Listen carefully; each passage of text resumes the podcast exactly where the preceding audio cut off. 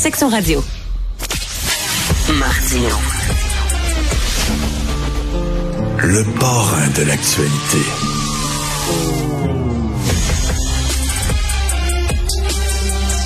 Alors, si vous lisez le Journal à Montréal, vous connaissez bien sûr Pierre Martin. Pierre Martin tient une chronique de politique internationale depuis euh, mars 2015 dans le journal. Et bien sûr, il a été pris dans le tourbillon des années Trump. Euh, Lorsqu'il a commencé à écrire, il pensait pas pantoute euh, être pogné là-dedans, dans cet ouragan. Et donc, euh, il suit ce qui se passe aux États-Unis depuis euh, depuis longtemps, depuis sept ans. Et il vient de publier là, aux éditions du journal un livre passionnant, L'Amérique sous tension. Et j'aime particulièrement la page couverture, la jaquette. C'est un fil qui est en train de se rompre. En fait, pas un fil, un câble, un gros câble qui est en train de se rompre. Et ça, c'est c'est la démocratie américaine. donc, regard sur les les années Trump, c'est un recueil de ses chroniques, mais pas seulement. Il y a des mises en contexte, il y a des textes originaux. Pierre Martin est avec nous. Bonjour, Pierre. Bonjour. Donc, en, mars 2015, lorsque on vous euh, demande de tenir une chronique de politique internationale, jamais vous auriez pu prévoir l'arrivée de Trump et surtout, non seulement l'arrivée, mais la victoire de Trump. Non, pas vraiment. En fait, on, me demandait de tenir une chronique de politique en général. Je parlais de politique québécoise, canadienne, euh, européenne, américaine, ou comme les choses venaient. Mais à partir de juin 2015, les choses ont commencé à, se définir. Ouais. oui.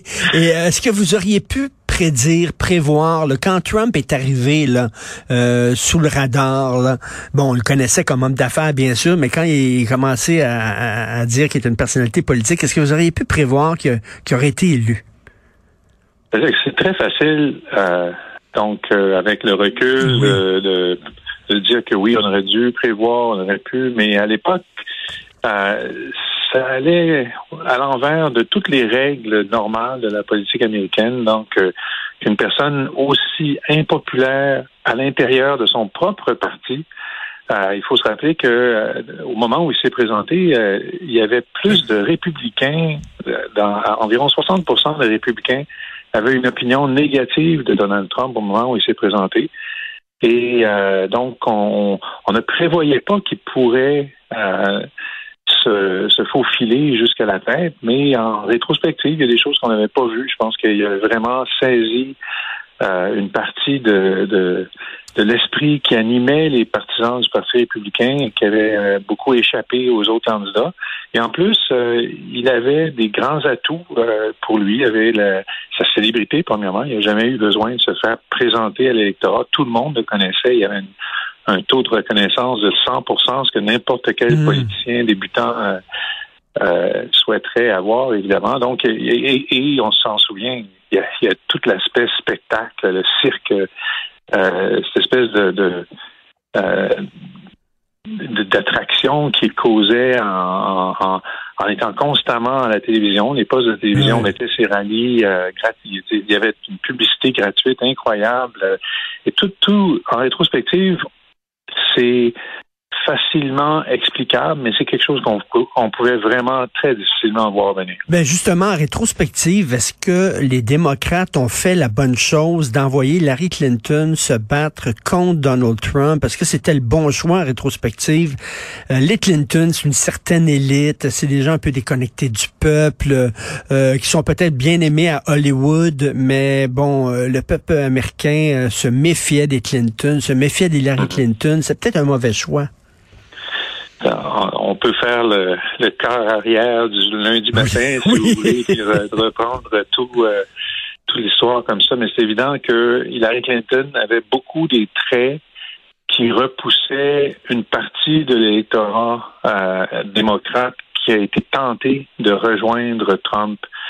Et euh, si l'histoire avait été écrite autrement, c'est-à-dire que si, par exemple, Joe Biden, qui était euh, un successeur euh, naturel de Obama puisqu'il était son vice-président, s'il n'avait pas eu le décès de son fils quelques mois avant l'élection présidentielle, euh, on, peut peut-être s'imaginer que les choses auraient tourné autrement, mais il faut comprendre aussi que le, le vote a été extraordinairement serré.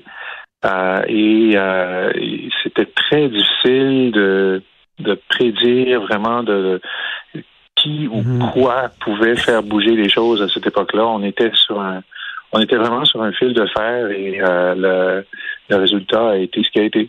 Et en lisant votre texte, ce qui ressort, moi, le, premier sentiment que j'ai de votre livre, c'est une grande inquiétude.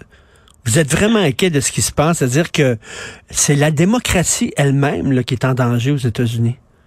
Je pense que c'est juste là, c'est euh, même euh, le dire modestement. J'ai beaucoup d'inquiétudes, entre autres, avec le fait que on a un parti en ce moment qui euh, se, se, range de façon assez nette vers un ex-président qui refuse la démocratie et qui refuse donc d'accepter le, verdict de l'électorat, qui qui a réussi on l'a vu récemment avec la poursuite de New York, qui a réussi en affaires par le mensonge, qui a réussi en politique largement en, en colportant des mensonges grossiers pendant des mois, des années, et qui maintenant euh, refuse d'accepter euh, le verdict démocratique. Et c'est impossible aujourd'hui d'avancer au Parti républicain sans partager cette, euh, ce refus-là. Donc, il y, a, il y, a, quelque chose d'assez malsain hmm. euh, qui, euh, qui continue et c'est c'est pas clair que c'est seulement Donald Trump. C'est pas clair que si Donald Trump partait du jour au lendemain, on aurait nécessairement euh, une euh, que le parti se soignerait de ce malaise démocratique que je commence à décrire dans les derniers chapitres. C'est-à-dire que le euh, Trumpisme peut, c'est ça, le Trumpisme peut exister même si Trump n'est plus là, ce mouvement-là. Euh, et on voit là que Trump, bon, courtise des gens qui sont des coucous et des crackpots finis, toute la gang de QAnon, comme quoi il y aurait un trafic de d'enfants pour un réseau pédophile organisé par les démocrates, une affaire de fou dans les sous-sols de la pizzeria. Bon, est-ce qu'il croit à ça, Trump, ou c'est par pur cynisme? Il courtise ces gens-là parce que c'est bon pour lui, puis il s'en fout? Euh, je pense qu'il y a, bon, c'est probablement surtout euh, la deuxième option, mais il y a mm. peut-être un peu de la première aussi, c'est-à-dire que euh, quand on quand on se penche sur l'ensemble de l'œuvre et qu'on regarde l'idéologie ou la façon de penser qui se dégage de ces années Trump, on constate que c'est quand même pas très loin de ce que vous appeliez des coucous et, des crackpots. on est, on est donc dans, dans, une idéologie qui est fondée sur la violence, une idéologie qui est fondée sur le refus de, de la diversité, le refus de la différence, le, euh, tout cette, euh, ce discours populiste fermé. Euh, quand je parle de populisme, je ne pas vraiment de, de, de, ce qui est euh, populaire. Ce que je veux dire, c'est un discours qui définit une vision de la nation qui est totalement exclusive et tous ceux qui ne se rangent pas derrière cette vision euh, sont exclus et sont considérés comme des moins que rien. Et c'est un peu la, la, la, la mentalité là, qui se dégage actuellement de ce euh, néo-nationalisme qui, qui motive et qui, euh, qui anime le Parti républicain derrière Donald Trump. mais, mais Trump, Trump, fondamentalement inquiétant. Mais Trump, euh, Pierre, c'est la métastase d'un cancer qui est là depuis longtemps dans le Parti républicain. Je suis en train de lire un gros livre qui vient d'être publié sur Watergate, qui s'appelle Watergate: A New History, et euh, euh, je tombe en bas de ma chaise en lisant ce livre-là à quel point Nixon et sa bande étaient aussi, hein, euh, ça fait longtemps que le cancer, ce cancer-là populiste, euh, de complot, euh, dont on se fout de la démocratie, le président a tous les droits, c'est longtemps que ça existe au sein du Parti républicain.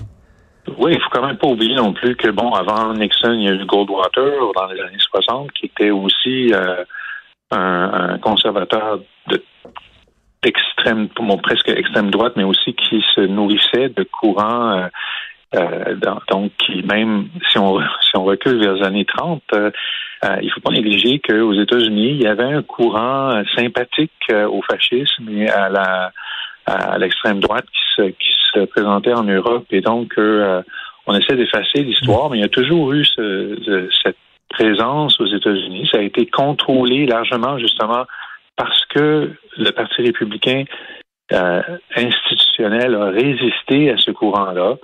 Euh, mais euh, ce que la mouvance de Trump nous enseigne, c'est que le Parti républicain aujourd'hui a un peu cédé devant cette droite extrême. Mhm. Euh, parce que si, par exemple, on considère, bon, s'il s'agit seulement de 5 à 10% de l'électorat, il reste que les, les républicains qui sont dans des situations de, de, de, vote serré dans leur district ou dans leur État ne peuvent pas se passer de ces votes-là. Et cette minorité qui aujourd'hui contrôle le Parti républicain, c'est pertinemment que euh, le, Parti républicain institutionnel, le parti d'establishment républicain, ne peut pas les il ne peut pas s'en passer. Mais, c'est ça qui est épouvantable en lisant votre livre, Pierre, c'est qu'ils ont fait un pacte avec le diable. Là. Puis à la limite, on pourrait même dire que le Parti républicain, on se demande s'il existe encore, parce que c'est le parti de Trump. Ils ont serré la main du diable en disant, ce gars-là va nous donner la Maison Blanche, on se bouche le nez, on se pince le nez, on se ferme les yeux, puis advienne que pourra. L'important, c'est d'avoir le pouvoir. Ah, oui, euh, euh, il y a beaucoup de, républicains qui ont un peu abandonné l'idée qu'ils avaient eue initialement, qui pourraient contrôler euh, ce phénomène-là, qui pourraient donc utiliser Trump à leur fin et se rendre compte, se sont rendus compte après plusieurs années que c'est eux qui ont été manipulés, c'est eux qui ont été utilisés par par Trump et par ce qu'il représente. C'est important aussi de se rendre compte que euh, bon, aujourd'hui, par exemple, ces, républicains qui ne, peuvent pas vraiment se débarrasser de Trump pour une raison assez évidente, c'est que Trump se fout complètement du parti. Euh, hmm. Si, par exemple, du jour au lendemain, il y avait une, mobilisation, une, une, coalition suffisamment forte pour battre Donald Trump à l'intérieur du parti, donc expulsé du parti, qu'est-ce qu'il ferait? Ben, il amènerait avec lui ce 10-15% de l'électorat. Euh, il liguerait contre les, républicains. Les républicains se retrouveraient en minorité pendant longtemps et, ça, ils le savent très bien. Donc, ils savent très bien qu'ils ne peuvent pas le contrôler. Et je, disais, après, malheureusement, avoir euh, terminé le livre, je disais un, un, autre livre qui disait que euh, en entrevue, on demandait à un républicain, mais ben, qu'est-ce que vous allez faire finalement? Et bon, sous le couvert de l'anonymat, cet élu républicain a répondu On va juste attendre qu'il meure. Sacrifice. vraiment de choix. Là, Méchant plan, méchant plan.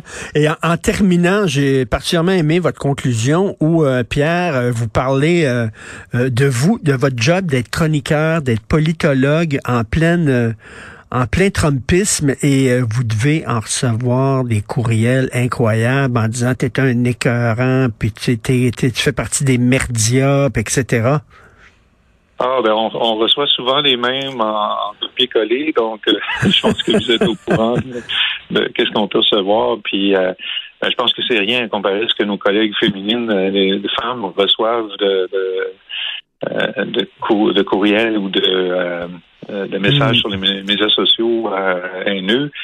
Mais euh, je pense qu'il ne faut pas se laisser distraire, mais par contre, ça nous rappelle que tout ce courant-là, tout ce qu'on essaie de comprendre, ce qu'on essaie de, de, saisir de ce qui se passe aux États-Unis, ça nous touche. Hein.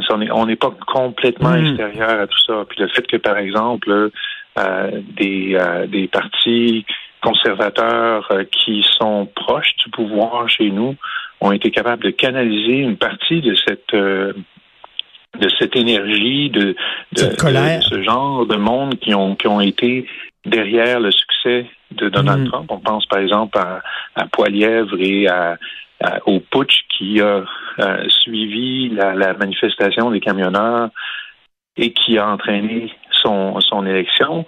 Ben, c'est euh, c'est pas que ça définit le parti conservateur canadien.